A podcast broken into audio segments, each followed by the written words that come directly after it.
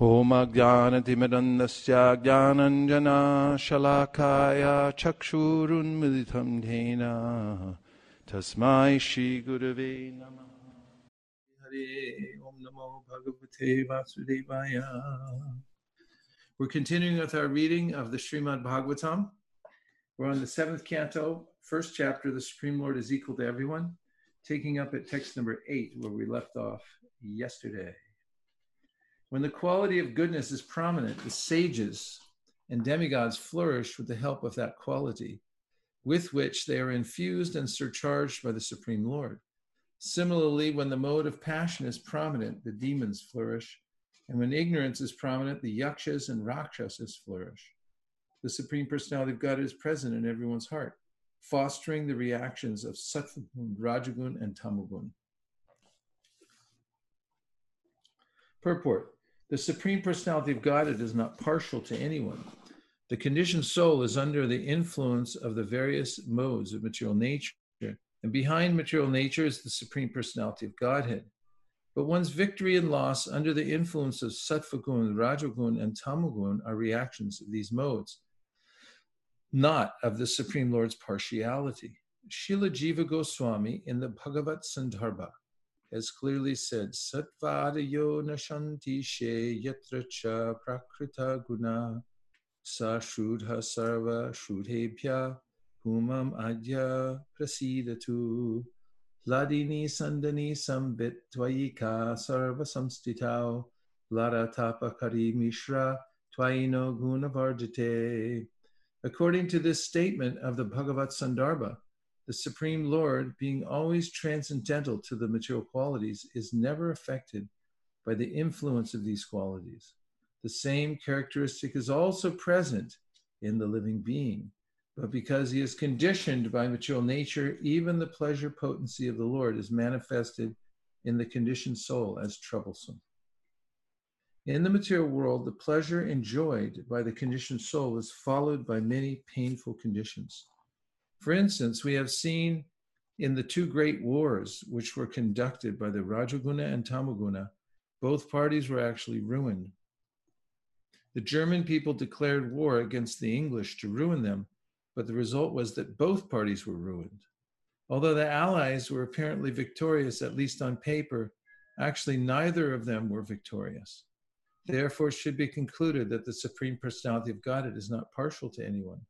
Everyone works under the influence of various modes of material nature. And when the various modes are prominent, the demigods or demons appear victorious under the influence of these modes. Everyone enjoys the fruits of his qualitative activities. This is also confirmed in Bhagavad Gita 14 11 through 13.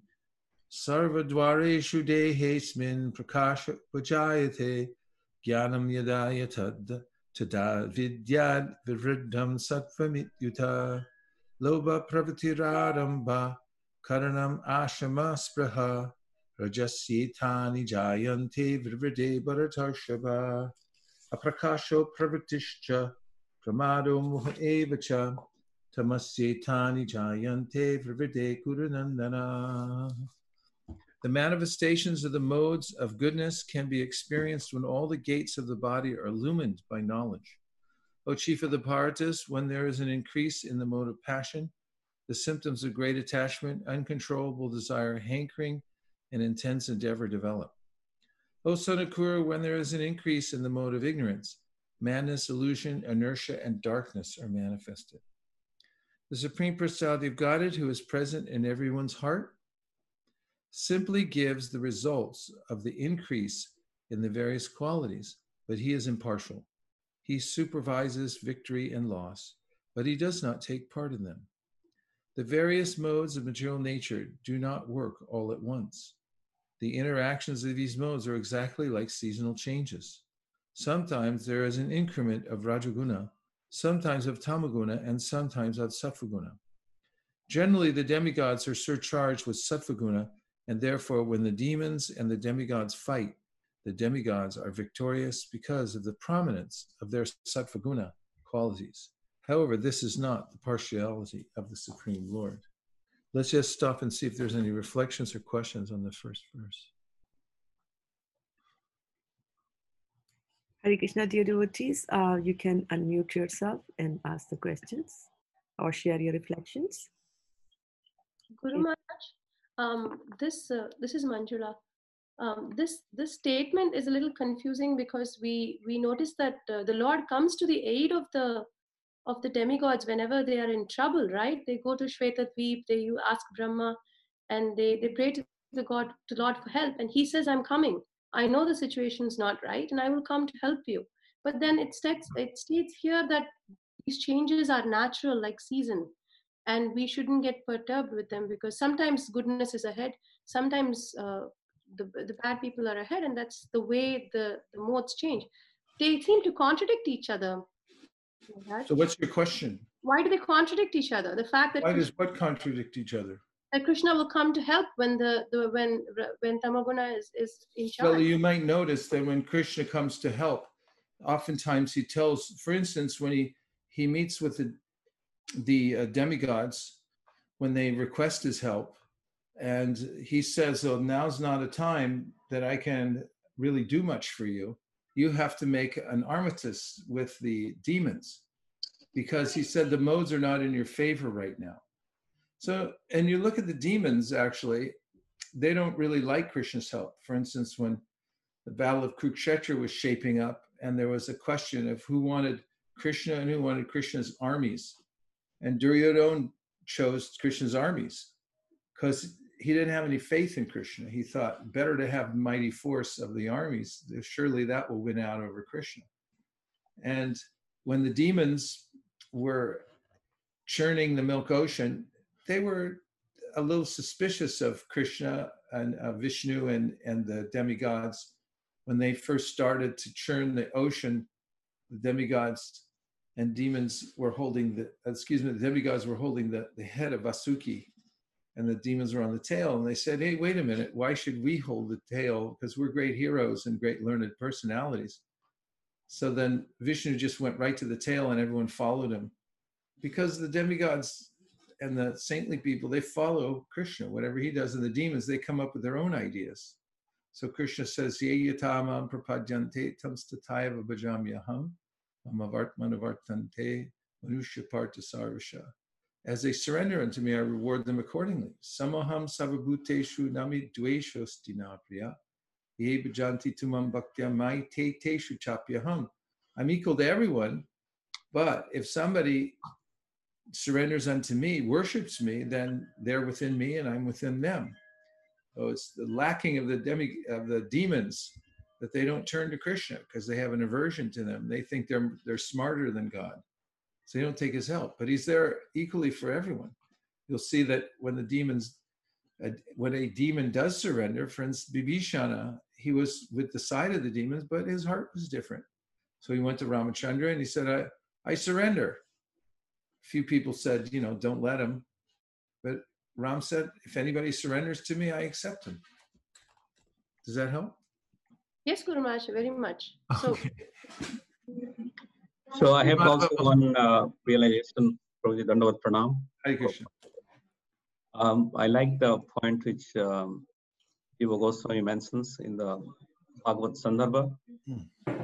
how the Lord, Supreme Lord, is transcendental. Because whenever we declare in any war, in India also we know in, there are people on religious ground they fight. Sometimes they said God is my side, because it is we declare ourselves God is our side, but God is really equal to both the parties. So it is just the matter they are interacting or fighting based on the gunas, which is Rajaguna or Tamaguna. So, but God is always transcendental. That is the thing we should note. Thank you, Bali Prabhu. That's very helpful. Uh, Sri Madhava Mahotsava said, It seems that one person cultivates pure passion and another pure goodness. Goodness will always be victorious. Sure, but you'll notice that sometimes the demons are victorious because passion is prominent at a particular time, and other times goodness is prominent. That's why at certain times Vishnu tells the demigods that you'll have to wait till the time is opportune here in the material world because now the demons have the advantage. Another uh, reflection or question? Hare Krishna Maharaj. Dandavat Hare Krishna. Where are you? From Argentina. Jai, Haribol, good to see you. Thank Nice you. to see you, Nice to see you also. Thank you for the lecture. Yeah, in the purpose, Srila Prabhupada said about that in the war, both uh, uh, lose. Also, the he gave the example of the Germany and the British. So when the war is, is happened, everybody lose. Yeah, like George Harrison sang in that song, uh, "Sue Me, Sue You" blues. He said, "Let's get together. We'll all get together and have a bad time." it's in his lyric. Uh, so, you know, when it's in the mode of passion, the result is always the same. There's there's this breaking down at the end. At the beginning, it seems fortuitous, but then something grinds down everything that you were trying to do, and there's a way that if somebody's doing a duty and it becomes troublesome and they say i quit out of the mode of passion then you don't get the result that you're looking for. So really um, this chapter is shaping up and we'll give more and more evidence here. Prabhupada, uh, first of all Shukadev Goswami is giving the evidence. Prabhupada's then piling it on uh, more and more evidence to prove that we are self-determining. That is uh, it's our uh, prerogative as uh, conscious living beings. We're not dead stones, but we're agents. We can change and we can improve ourselves by applying the principles of Shastra so that we come to the mode of goodness. Most people don't know this because they're under the modes of passion and ignorance, and it's hard for them to understand the principle. That's why it's important to propagate goodness and also give transcendental knowledge so people can develop discrimination and understand it. Yeah, I just uh, reading this morning in the Yoga Sutras, and it's remarkable how edifying cultivation of the sattvic principles is. For instance, uh, maybe I'll just read you a couple lines from Patanjali's work here. So you'll be shocked and amazed. Do you want to be shocked and amazed? Anybody that doesn't, you can just put Yes. yourself, just mute me for a minute here. And then I'll let you know when you come back on if you don't want to be too shaken up. So here he's talking about the yamas uh, by which you have to to cultivate um, this uh, sattvaguna. So first one is nonviolence. In the presence of one who is established in nonviolence, enmity is abandoned. When one is established in truthfulness, one ensures the fruit of action, in, insu- ensures the fruit of actions of others. When one is established in refrainment from stealing, all jewels manifest. These are sutras, so I'll just say a couple of things about them. Upon establishment of celibacy, power is attained. When refrainment from covetousness becomes firmly established, knowledge of the ways and wherefores of births manifest. So he, uh, Patanjali, uh, Vyas, giving his commentary on this, describes how for each one of these um, yamas in which one uh, becomes an agent of change and uh, self-disciplines and develops these particular um, sattvic habits, that there's a fruit. For instance, covetousness in, means that I, I want what other people have. I want to take it from them. And uh, this body, he points out, is actually somebody else's. and if I want, if I want to enjoy it myself, this is my body. I'm going to keep it. I'm going to enjoy it. I'll destroy it if I want. This coveting somebody else's property. When one gives up all sense of covetousness, then he says the mind becomes so still and clear, just like on a pond that's clear and still. You can see the pebbles at the bottom very clearly. And he says, so a person that's developed that kind of stillness of mind is able to see uh, his or her previous uh, lifetimes very clearly. Uh, what I did, what brought me to this uh, position, and so forth. And in the the one previous to that, he says. Um, he says, when one is established in refrainment from stealing, all jewels manifest. So different uh, acharyas have different comments on that, but says if you if you completely give up the desire to steal and you don't steal, completely refrain, then there's a way in which uh, all kinds of wealth starts getting attracted to you for various reasons. So my point is that when we develop sattvagun, we attract all good things. When we develop rajagun, then we run, run, run, run, and end up hitting a wall. And when we go into tamagun, it's like we're smashed down and we can't we can't move. We're just at the bottom of the barrel. It's very difficult. So it's up to us, as Krishna says in the Bhagavad Gita, Urdvam gachanti satvasta madhyam uh, uh, tishtanti madhava jaganya vrittista ado gachanti tamasa. So he's describing what happens when you when you're in the different modes, when you cultivate these different modes. If you're in sattva, you get um, lifted up. If you stay in rajas and cultivate that, you'll stay in the middle level. And uh, we're in the middle level here on the planet right now, and it's not so pleasant, I must say. And then uh, if you cultivate the abominable mode of ignorance, you get dragged down into hell. Asuryanamate loka antena tamasavrita tamste pritya vigachanti yeke chat mahanojana. You get to go live with the other soul killers somewhere when you do that. Let's see. This is from Radhakripa Prabhu. Oh, Man, Manjula Kanta also commented the body is actually someone else's. What does that actually mean? Well, where'd you get it, by the way? Did you pay for it or anything? Did you sign, sign a contract? it's not yours. If it was yours, you get to keep it, but you got to give it back anytime. It's like a rent a car. And you know, you say, "Hey, it's my cool car. I'm driving around," and then uh, he's like, "Your friends are ha ha ha. That's very funny. You got to give it back tomorrow." So the body's like that. It's not ours. I like that. If it's yours, you get to keep it. That's yeah, nice yours. Whatever is actually quintessentially ours, we get to keep, right? So, Radha Kripa Prabhu says, uh, "It seems no mode of nature is permanent. So, what should one try to do?" even if try even if we try are are not we still we are not still will we not still be influenced by other modes of material nature in our efforts yes if you if you stay within just the regular mode of goodness then eventually you'll be influenced by rajas or tamas because as krishna says in the 14th chapter of the bhagavad gita the modes are always churning so you may be cruising in the mode of goodness and then Raj, there'll be an upsurge in Rajas or Tamas that will come and uh, uh, drag you down.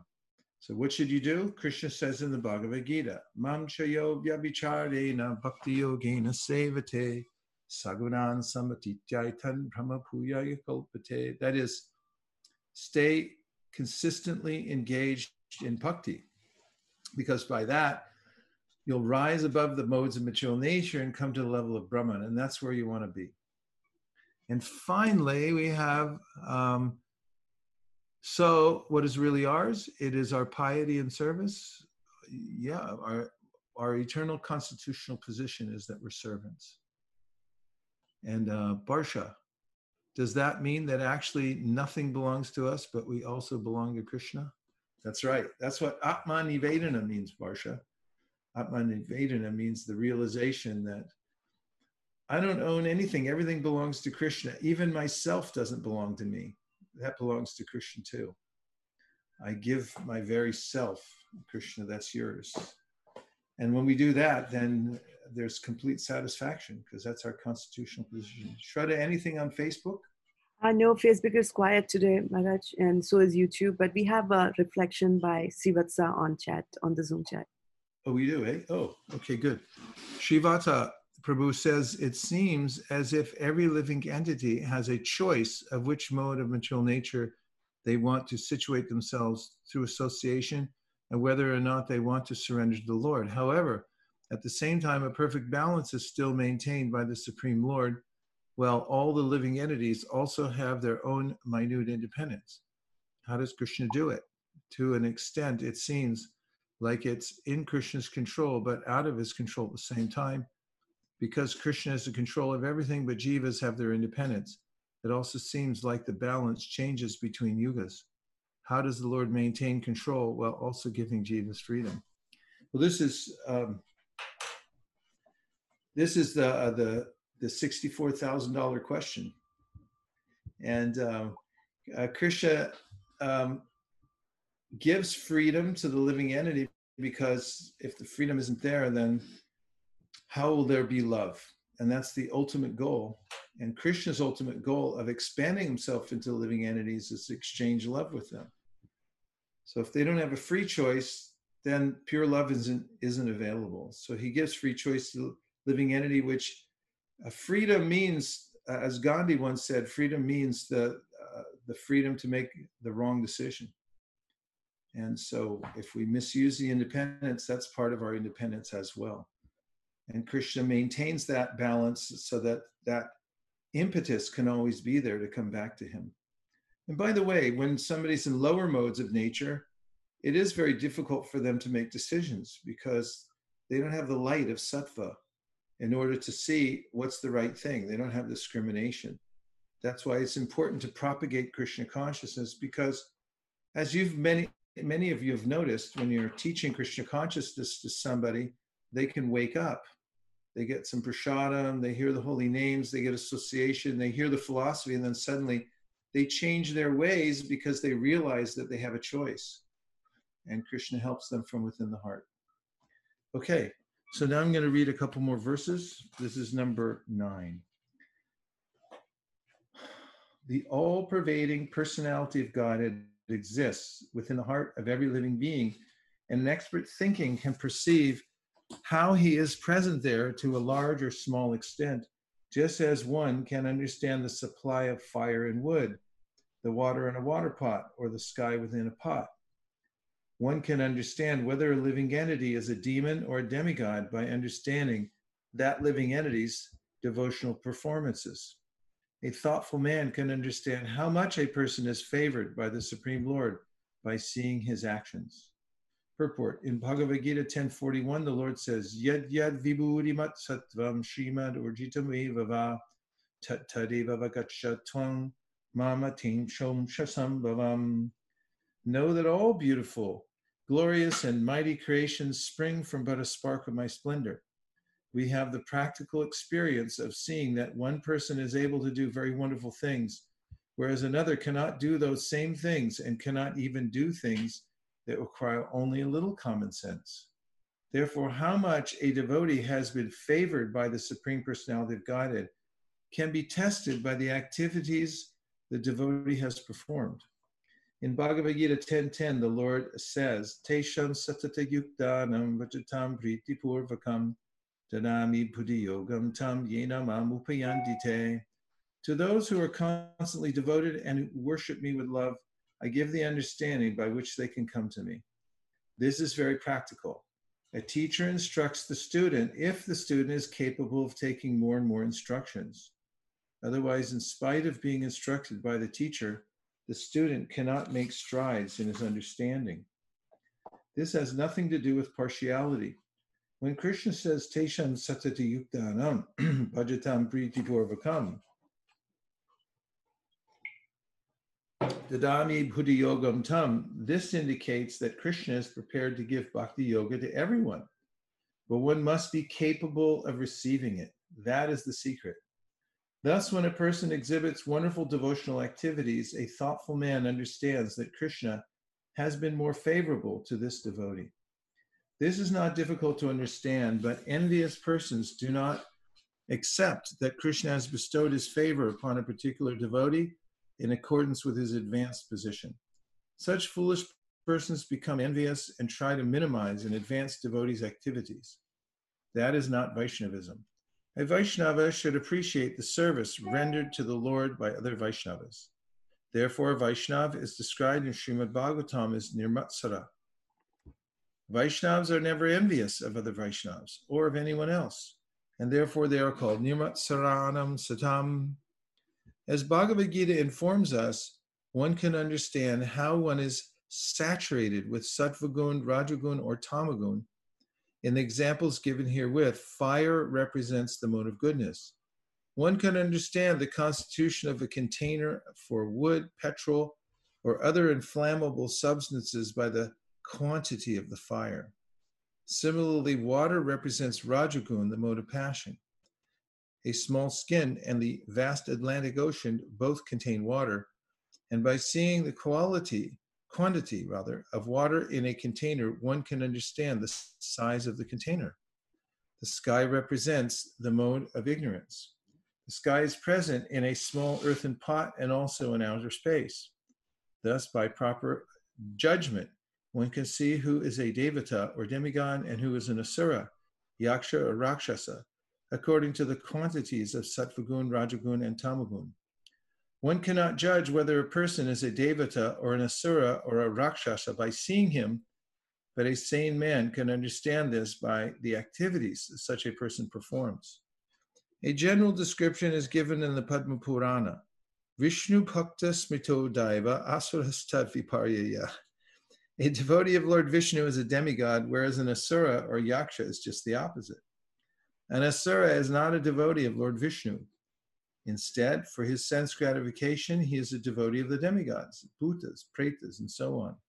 Thus, one can judge who is a Devata, who is a Rakshasa, and who is an Asura by how they conduct their activities. The word Atmanam in this verse means Paramatmanam. The Paramatma or Supersoul is situated in the core of everyone's heart. Antataha. This is confirmed in Bhagavad Gita 1861. Ishvara sarvabhutanam hridaya The Ishvara, the Supreme Personality of Godhead, being situated in everyone's heart, gives directions to everyone in terms of one's capabilities in taking the instructions. Oh boy, am I going to read that one again? You could tell, right? Are you ready? Say yes. The Ishvara, the Supreme Personality of Godhead, being situated in everyone's heart, gives directions to everyone in terms of one's capabilities in taking the instructions. I read earlier in the Yoga Sutra about how if one is established in a truthfulness, then what complete truthfulness, whatever that person says, will manifest. And that said, therefore, uh, saints, they'll give benedictions, and if they give a benediction to somebody, then it'll come true.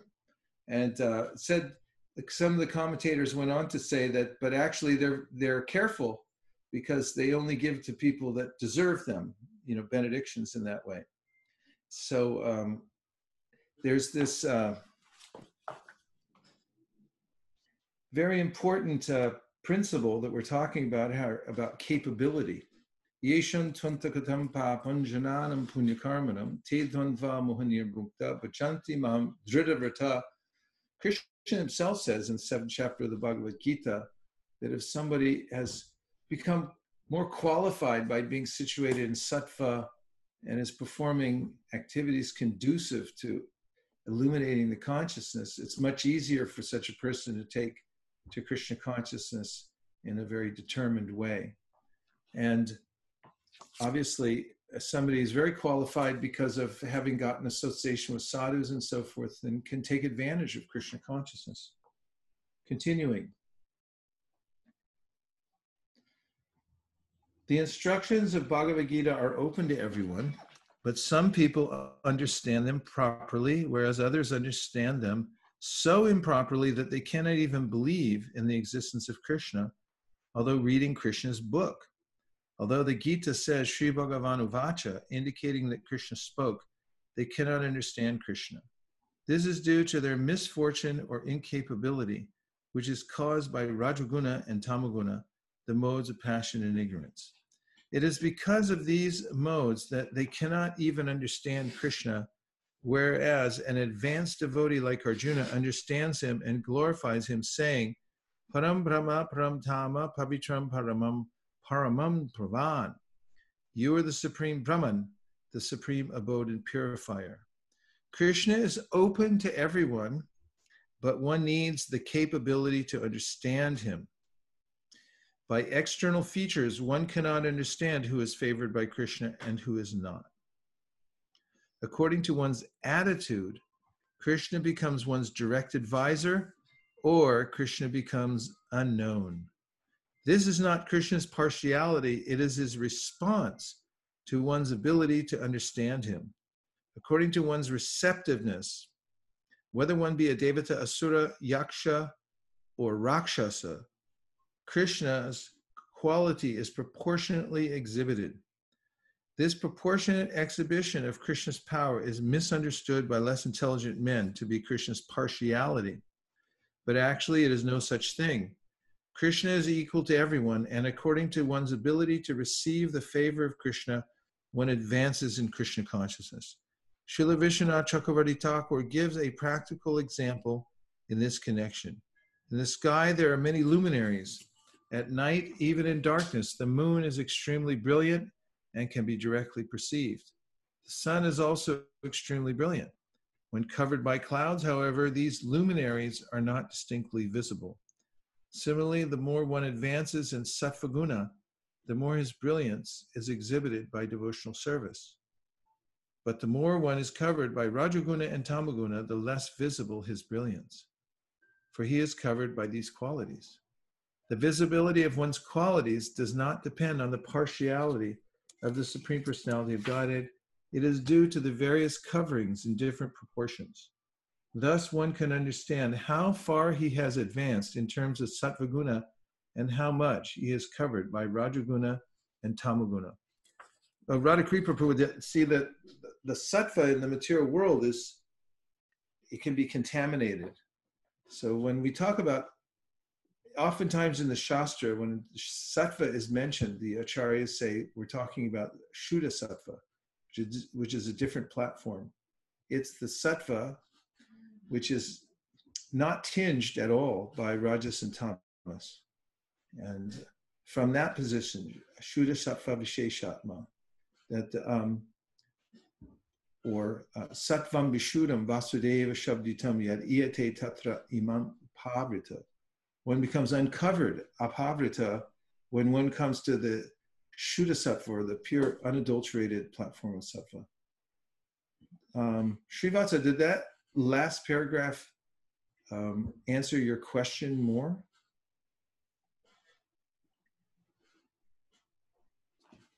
Oh, look, more things came up. A lot of them. Okay, let's see. Here we have from Divyangi. To raise ourselves above the modes, we need to stay always in devotional service. Does it mean we always have to read and chant and take care of deities, for example? Or does it also mean that sometimes parents have to take care of kids and do many other things?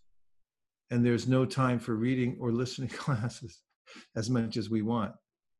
What in this way is our devotional service? What in this way in our devotional service? Thank you very much. Oh, yeah. I mean, we can ask any of the parents on this call here um, about, um, you know, having kids. There's a way in which, you know, you, you have a duty to do for your kids. And maybe at some points, some periods in your life, it's um, hearing and chanting opportunities are more abundant and at other times they're not. But as we continue into whatever capacity we can perform devotional service, that is the nine direct processes, then all of our activities are transformed. In fact, as we're performing all kinds of worldly duties and performing devotional service at the same time, we get a special realization because we have the wherewithal to see how the modes of material nature are working. And also, there's a way that we're tasting devotional service and we may feel held back for some time by the circumstances, but in our heart, we're developing more and more eagerness to hear and chant. And then when we get the opportunity, we can take full advantage of it. There's a verse in the Sri Ishopanishad number 11 that says, Vidyam cha vidyam chayas tadvedo bayam saha avidyayam ratum tirtva vidyayam ratum ashnute. Only one who can learn the process of nescience and that of transcendental knowledge side by side can transcend the influence of repeated birth and death and enjoy the full blessings of immortality. So, because our appearance in this world means we already have a material body and mind, there's no time at which they actually completely let up. Well, there are circumstances for the Jivan Mukta, Uh, but still, the uh, the mind and body go on connecting to the material world one way or another, and there's uh, um, impulses from the mind and even from previous samskars that can arise at any time. So one has to go on performing devotional service despite the fact that he or she may not be able to do as much at certain periods of life as as they want. And by that process of continuing throughout a lifetime through various stages of life one comes to the paramahamsa stage. Okay uh, let's see what else? Um, Tadia Seva, Tasyai Beheto Prayateta Kovido. Thank you for that verse. Uh, Deva Vrata, I'm so glad to learn that everyone in LA is working very hard. And Krishna consciousness is so nice that you are aspiring for still more work. That is a sign of spiritual life. In the material world, we want to minimize our activities and take rest more, but in the spiritual world, there is no rest and there is no limit of activities. Krishna is unlimited, his service is unlimited, and the energy of his servants is unlimited. I'm so glad to learn that you are prepared to work even harder as a forward soldier to fight the Maya. May Krishna give you more and more strength. From Srila Prabhupada's letter to Tamal Krishna, Hawaii, 18th March 1969. Um, that was Deva Vrata Prabhu's reflection on uh, 719. Uh, here we have, this is Oh, Donavari. Yes, I like the point that the body is not ours. We're renting a body for some time. I heard one song today. Hey, Jiva, why are you so proud? You are living in a rental house. You have a, you have to vacate soon. I realize that if I keep this in my mind, then my ego is down. Yeah. So it helps me to concentrate on bhakti easily. Thank you. You're quite welcome. And then uh, Deva Vrata Prabhu said, How do we become fully receptive? Follow what uh, what um, Donavari said in the previous uh, message, and you'll become more receptive. Bali to everyone, such a great purport. This is the beauty of Prabhupada. Haribol. Bali, you're you're on some, you know, you're past the Viraja River, as usual, but we only see it when we see you online. Yogesh, uh, Hari Krishna, to Prabhupada, Hari Krishna Yogesh. Srivatsa agreed. He said, yes, it helped. What should be done to improve the capability and intelligence to understand Krishna and come out of the modes of ignorance and passion? Well, one is to follow the four regular principles. And you do that, it helps you to purify your mind and senses. So there's several activities that are particularly recommended for coming to the Sattva Gun. One is japa. Japa is extremely important. The next one is swadhyaya, which means uh, it means self-examination, but it's come to mean over many, uh, many, many years. Uh, the acharyas uh, count it in the category of reading or count reading Shastra and hearing Shastra to be a swadhyaya, because the Shastra tells you who you are, and it's it's a it's a vital practice to perform every single day. And another one of the practices is to work for Krishna, to do some kind of uh, service so that uh, you can engage your, your senses in Krishna's service. So these are listed as three ways through which you can develop. And then you have to uh, develop your willpower. It's important for yogis to, um, bhakti yogis or any kind of yogi, to develop some spiritual strength. And so we have to practice controlling the senses. So that takes a lot of work because the senses are like serpents and they can bite at any time. So we have to uh, train them. And also, uh, if we go on with the practices I mentioned, then the snakes of the senses become like a serpent without any fangs. So even if they bite, they jump out at us. They don't affect us like they normally would. So um, practice. Uh, the times when we can um, control the mind, control the senses, and engage them rather in Krishna's service. Uh, in the Yoga Sutras, again, there's this point in controlling the mind, count, counter thoughts. So when a thought comes out of nowhere about some kind of sense gratification or a hateful thought, envious thought about someone else, then Vyasadeva says in his commentary uh, to the sutra that uh, you should counter that thought by uh, another thought. That means um, you should think of something else in relation to that. So, for instance, uh, if you know the tongue wants to taste something forbidden, then you just think of eating sandesh instead. Uh, if you want to say something uh, negative about somebody, then instead uh, change that thought, say something positive, because he said then it leaves an impression, a samskar. And he said if you do this deliberately, it starts to um, cover over those negative thoughts and so forth. But the most powerful uh, point is to develop a higher taste by um, actually um, breaking through the um, lower modes by Ishvara Pranidhan. This is the ultimate success that Patanjali says. I'm just continuing with what he says. And uh, all the acharyas who comment and say Ishvara Pranidhan means to offer yourself in submission to God. In fact, if you can't do anything else, do that. because if you just get down on your knees and pray and, and offer yourself to God, or even if you're not demonstrative, if you're calling out in your in your heart constantly, please help me. I need you, and please uh, show and let me surrender to you. Even though I'm fallen, I can't do it. I can't control my sense. I can't do anything. But if you do Ishvara Pranidhan, then God, He's so merciful, He'll help you. So that's the topmost recommendation. It actually helps you to uh, shortcut all the other processes. But um, it helps if you try to help yourself also. Okay, there was a couple more. Yeah, okay. Oh, yes, please go ahead. Yeah, Maharaj, uh, you were talking about how to be in goodness and today we were reading from the Srimad Bhagavatam, uh, 10 canto, uh, 48, uh, chapter text 31.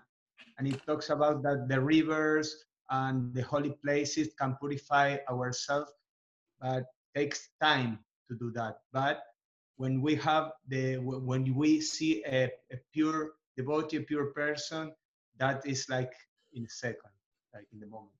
Yes, that's true. That's a it's a really good point. And um, actually, I just read a similar point in the Yoga Sutras today, where it's mentioned that when somebody is illuminated by spiritual practice, then they, just by their presence, they affect others. And this is also in the nectar of devotion that a pure, a pure Vaishnav then has what's like moon rays that comes from his or her heart and it affects others. So all influences are are subtle ultimately and the subtlety of somebody's purity actually shines forth and it's it's uh, something that comes up in in many places in the Bhagavatam. For instance, um, Prabhupada talks about how the the saffron mercy particles, when a, a devotee speaks, because the the tone is uh, saturated with this uh, love for Krishna. He, poetically, it says it gets mixed with saffron particles from the Lord's lotus feet. So he said, when you hear that sound vibration, you at once wake up. You wake up to spiritual life. And many devotees have had this experience when they've met an advanced devotee and they suddenly just feel convinced. It overrides all their other thoughts like you know i need to stay in the material world a little longer then i'll take the devotional service or whatever and then they just say oh, forget it i'm going to do it now. And it's the subtle influence that comes from a pure person. So our movement really is based on purity. And our our happiness in life is based on our purity and our spiritual integrity because the more we actually attain the um, position of sincerely practicing devotional service, controlling the senses, and so forth, then um, the more uh, we'll directly experience the happiness of Krishna consciousness, not something theoretical, but it's something that we're seeing, feeling, tasting for ourselves. And then when we speak about it, it has uh, more relevance to others, not just theoretical. Vaishnava Mukund Giranam Putam Harikatamritam. This is uh, this uh, verse from the Shastra says uh, that if if somebody is a non-Vaishnav and speaks, then there's a way in which uh, the sound vibration, even if it's Bhagavata, it uh, it, it, acts like poison. Uh, yatapaya, it's like a milk touched by the lips of the serpent. And the opposite is true as well. Thank you. Hare Krishna. Okay, there was a couple more here. Oh, that's Srivas. I recognize that squeak from the uh, fire alarm. okay. Uh, Mukaravinda who said, thank you for explaining difference between sattva and shuddha sattva. Did Patanjali talks in Yoga Sutras about sattva and shuddha sattva? Uh, also, just curious to know if Vaishnavacharyas have given commentary. Yeah, yeah, plenty of Vaishnava commentary. In fact, uh, Advaita Prabhu is a great scholar, and he uh, he's a Hare Krishna devotee. He wrote this book. Uh, he just the section I read early this morning. He was just he giving abundant evidence about how uh, himself is a Vaishnav, and um, you know Patanjali tried not to reveal too much. He tried to keep this book very neutral because it's actually a, a practical book. It's not very philosophical or theological, although he does come out and say by worshiping Ishvara and uh, chanting his name, which is at Om, then then uh, that's the the shortcut. And yes, uh, there's a lot of detailed explanation of sattva and shuddha and shuddha sattva. In fact, in very psychological terms and in technical terms, the way in which the buddhi, which is the closest thing to the to the purusha or the the living entity, when it comes to the point of of uh, pure sattva, then it it uh, no longer acts like a, um, a subtle material element that the subtle material element that it is, but it becomes uh, spiritualized. And he gives the same example that Prabhupada gives repeatedly about how if you put an iron rod in fire, then it becomes uh, fire-like. So similarly, when you uh, spiritualize your buddhi, then it, it also becomes uh, spiritualized as well. And that's when you're, you come to this level of Shuddha Sattva. Okay, what am I doing here? We're reading a few more. We have, um, yes? What do we have? Facebook? Yeah, a few comments on Facebook. Yeah. Let's bring in the our our uh, friends and colleagues from Facebook. Okay, so we'll start with Divyanga Prabhu. His was the first, and he's he's he's happy of the Shravanadi gel, and I really need it, and it seems like I'm standing in the jaws of death. Oh yeah, yeah. Leela Thank you, Div. Neela Nandi Mataji says that our false ego is blown away by the true understanding that this body does not belong to us, but belongs to Lord Krishna. No wonder it never listens to us. Uh-huh. Yeah. Well, it's a it's a great relief actually. This morning I read in the commentary about how um, Vyasadeva says the happiness of giving up all material desire is greater than any happiness you could ever get in the material world since time immemorial, including, um, you know, any material riches, going to the topmost heavenly planets. Just the one thing of actually uh, abandoning one's attachment to uh, the idea that I, I'm going to enjoy the material world said just that preliminary stage uh, imparts a, a, happiness that's so abundant you can't compare it to anything else. And obviously, we know that, you know, Rupa Goswami then says in the Nectar of, of Devotion, the Bhakti Rasamrita Sindhu, that the various qualities of happiness, and that is just relief from from the oppression, bottom udva hato vimudhan of the mudhas of keeping material desires and maintaining them and when you're free from that, there's this sense of, of huge relief. Uh, Brahma Bhuta Prasanatma Nashochini, just a joyfulness, uh, which is a natural thing. But that's just preliminary because he says Brahman happiness multiplied millions and millions of times. Then you get the happiness of uh, devotional service, which is uh, makes the Brahman happiness look like just a little drop compared to the ocean. And something else, Shraddha? Yes, Mara, a couple more. Uh, there's Jiyara Narsingha Prabhu from Boise. Jai. And he's about the equality, that verse. He's saying that example of rain is applicable in this connection. Rain falls everywhere equally, but only some part of that land receives it properly, while other part, like stones, does not. Krishna's direction becomes clearer to those who have the capacity to receive it. That's really nice point. Thanks for uh, reiterating that. And that's that goes to our job as uh, as sadhakas. Uh, get our get yourself ready. Prepare yourself to receive more mercy. Find out the ways in which to put yourself in a position so that you can be a receptacle for, for Krishna's mercy. And the last one, Shraddha? So there's a question there. Can I bring up a question? Yes. So this is from Shingar Rasa Mataji. And she's saying that on the point of countering our thoughts, would it not lead to repressing our feelings, which may later on come out in a more malignant way? Well, here's one of the principles that comes in that section that that uh, can be helpful. Said when when uh, thoughts that could be detrimental come up, we should uh, we should analyze them carefully. Don't just react to them and grab onto them and say uh, yes, no. But he um, part of what what this section on uh, giving counter thoughts means is to uh, follow up in your mind what the fruit of that is. For instance, um, if one is at- attached to uh, killing an animal and eating it, he says, then consider the fact that the Shastra says that you'll have to suffer in hell for thousands of years for killing one animal. So then decide do I want to kill the animal?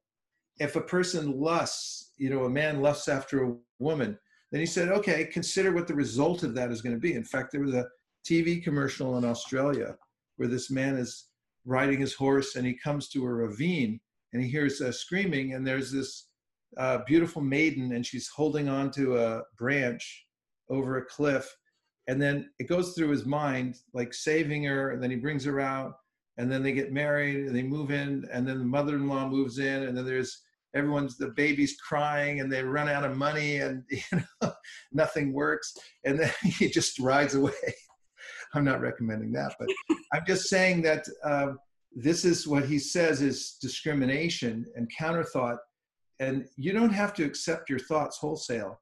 And you can actually um, consider more. This is called vivek. When they come to you you don't have to accept envy. You don't have to accept all these things. It's not repression but it's processing. Repression is another thing when you just say um, you know i'm not going to think about it but if you process it and think like what's the other side of this? Like if you think of somebody and and you say you know i really hate that person and think well what do i really hate about them? I do a lot of the same things myself. Uh, maybe it's uh, you know what i see in them uh, that's reflective of me that i hate. You know you can consider it. So that's not repression but that's actually um, a discrimination. So uh, a yogi should have a discriminating mind to consider uh, you know what's really going on around me and that will be helpful in uh, moving through the world without overreacting to the mind's very most of the time, often uh, odd suggestions. And now we just have a couple minutes left. So we'd like to have a little kirtan.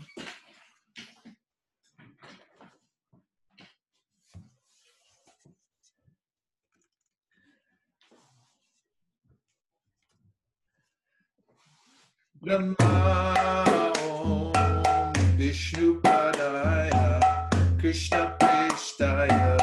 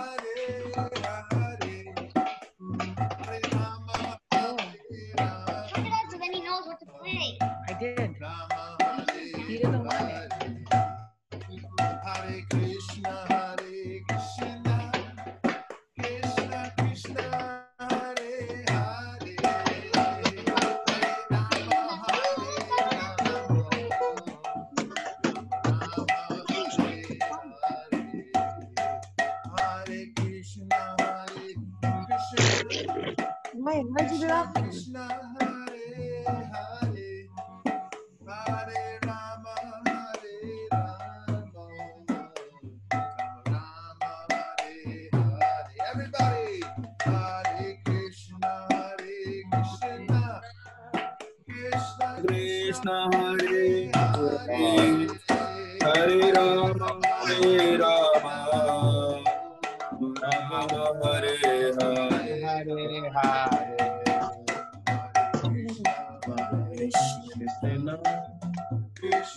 Krishna Hare Hare.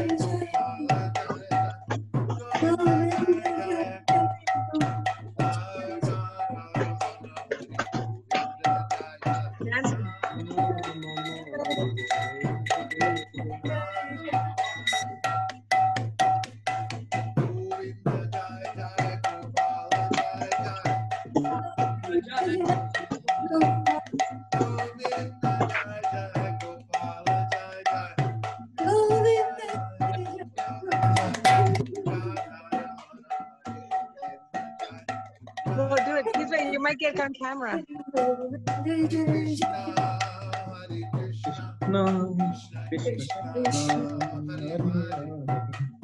Hare Rama, Hare Hare, Krishna, Hare Krishna, Krishna Krishna.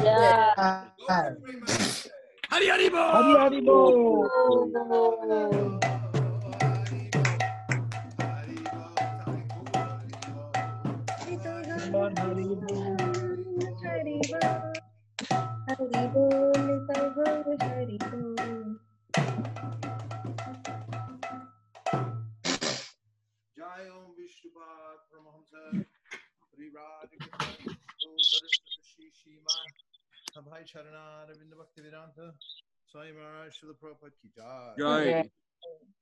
Jai Om Vishnupat Paramahamsa Sri Radhika Charja Stotra Shri Shriman Srila Bhakti Siddhanta Saraswati Goswami Maharaj Ki Jai Jai. Jai. Jai Neat Lila Pravishta Paramahamsa Babaji Shri Srila Gaur Kishore Das Goswami Maharaj Ki Jai Jai. Jai Neatly Pravishta Shri Shila Sakchirananda Bhaktivinoda Thakur Ki Jai. Jai.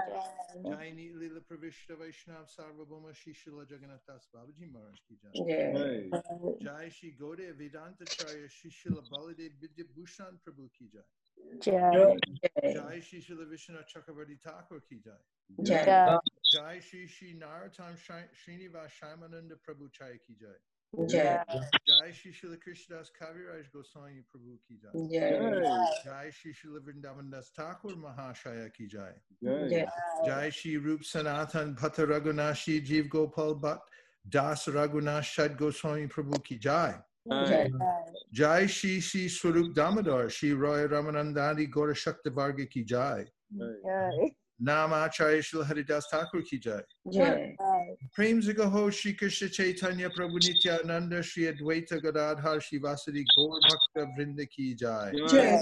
Jai Shri Antardeep Mayapur Simanta Deep Godrumadeep Madhyadeep Koladeep Ritudeep Janadeep Moda Drumadeep Rujideep Patmakashinavadeep Dham Ki Jai. Jai. Shri Shri Radha Krishna Gokopina Shyamakunda Radhakunda Giri Govardhan Dwada Shavanatmaka Shri Vrajamandala Ki Jai. Dwada Shupavana Ki Jai. Jai. Shri Shyamakunda Radhakunda Jamuna Ganga Tulsi Bhakti Devi Ki Jai. Shri Jagannath Baladev Subhaji Ki Jai. Jai. Jai Bhakti Vignama Nashana Shrina Shingadev Ki Jai. Jai. Bhakta Pravada Shri Prahlad Maharaj Ki Jai. Jai. Shri Vraja Mandala Shri Goda Mandala Shri Chari Vaishnav Sampradaya Ki Jai. Chari Vaishnav Acharya Ki Jai. Shri Hari Ram Sankirtan Ki Jai. Ananta Koti Vaishnavini Ki Jai. Uttara Srimad Bhagavatam Ki Jai. Samveda Bhaktivinoda Ki Jai. All glories to some of the devotees. All glories to some of the devotees. Hare All glories to some of the devotees. Namaste Narashinghaya. Namaste. Laladadadaine. Hiranyakashi Purvakshaha. Shilatanka Nakalaye. Shilatankhanakalaya To Nishingha Parato Nishingho. Shingha Nashinga To Yimitato Nishingha. Yato Yato Yami Tato Nashinga Hirishingo Ridaye Nishingo. Navaring Sharanam Prapadye. Narasingamadim Saranam. Avakara Kamala Vadena Shingam Lalitayeranakashi Bhutaru Trigam Kesha Patrita Nagahari Rupa Jaya Jagatisha Hare Jagatisha Hare Hare Jagatisha Hare Jagatisha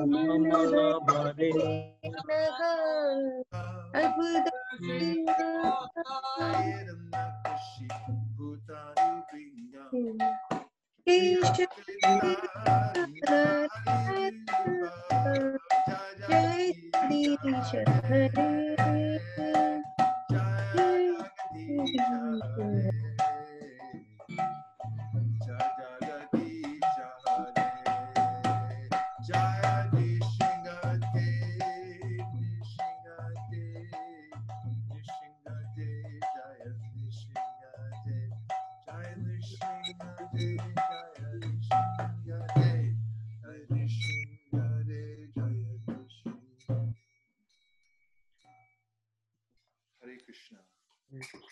Thank you, everyone, for tuning in. And um, there are only two rules ultimately. Always remember Krishna and never forget. Never forget. So practice a lot. because, uh, we have a great boon. Not only did we get a human life, but we also got lined up with the great acharyas who will pour their mercy down on us. So don't lament about anything. Just move forward with your um, whatever you have to do to keep body and soul together. That'll um, come and go as as is uh, necessary. Do your level best, but uh, put as much effort as possible into hearing about Krishna, chanting about him, and uh, showing mercy to others by giving them the opportunity to hear about Krishna. Does that sound okay? Is, is it doable? Is that doable? Yes. You can all do that. Yes. Let's come out on let's come out on top. We won't waste this uh, this time, this crisis, but we'll we'll push forward and we'll we'll spring out of it like um, we were shot from cannons. Hare Krishna. Thank you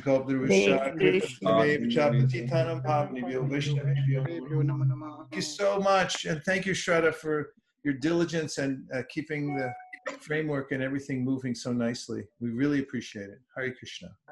Gaur Premanand. Shiva Prabhu ki.